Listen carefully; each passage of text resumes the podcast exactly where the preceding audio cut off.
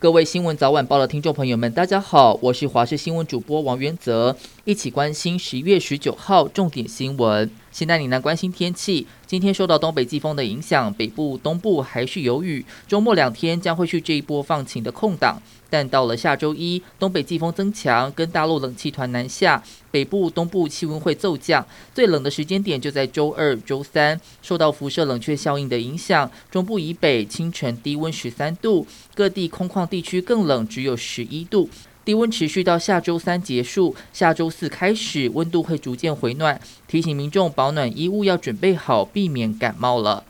通膨时代来临了吗？连锁素食业者麦当劳昨天宣布，将从二十四号开始，餐点共十五个品项全面调涨一到五元。业者强调，是因为考量整体经营策略。不过涨价的不止麦当劳，像是潜艇堡业者 Subway 也决定调整部分鸡肉、牛肉品项商品，但细节还没公布，只有强调调涨幅度不会超过百分之三。而小笼包名店鼎泰丰则是早在十一号就已经悄悄调涨餐饮价格。政治焦点：国民党中常会日前通过同舟计划，意外引发党内茶壶风暴，被质疑是在帮你重回国民党的无党籍立委傅昆萁开巧门。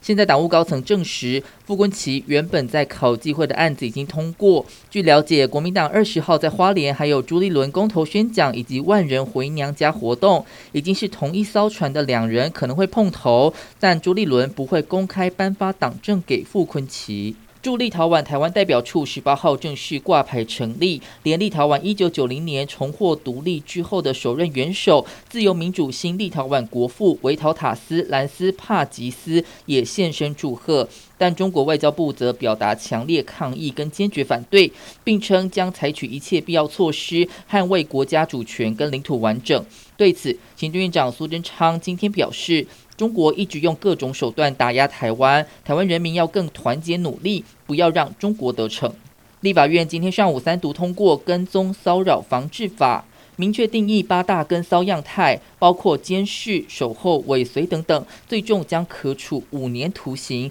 法官讯问后认定有反复犯罪之余，得预防性羁押。该法将于公告之后六个月施行。四大公投案十二月十八号开始倒数，中选会已经举办两场公投意见发表会，第三场将在下周三登场。中选会今天表示，第十八案反莱猪反方代表人原本是食药署副署长林金富，将更换为经济部长王美花，对上国民党妇女部主任林丽婵。第十九案公投榜大选，反方代表则由律师洪伟胜改为立委庄瑞雄，对上国民党台北市议员钟佩君。